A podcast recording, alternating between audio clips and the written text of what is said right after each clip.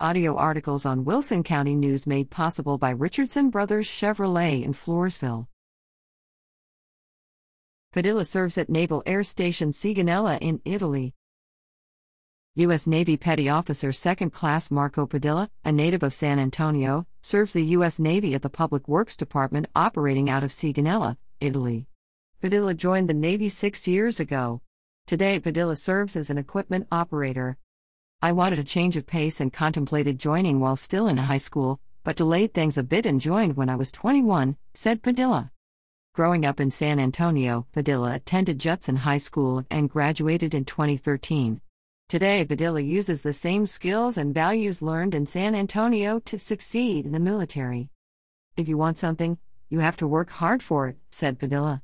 These lessons have helped Padilla while serving in the Navy. According to Navy officials, the primary mission of Naval Air Station Sigonella is to provide consolidated operational, command and control, administrative, logistical, and advanced logistical support to U.S. and other NATO forces. Naval Air Station Sigonella supports a rotation of various squadrons and multi service, multinational transient aircraft with more than 90% of all trade traveling by sea and 95% of the world's international phone and internet traffic carried through fiber optic cables lying on the ocean floor, Navy officials continue to emphasize that the prosperity and security of the United States is directly linked to a strong and ready Navy.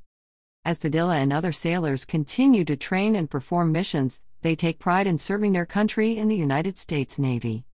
Leading those who need help and pointing folks on the right path is what it's all about, added Padilla.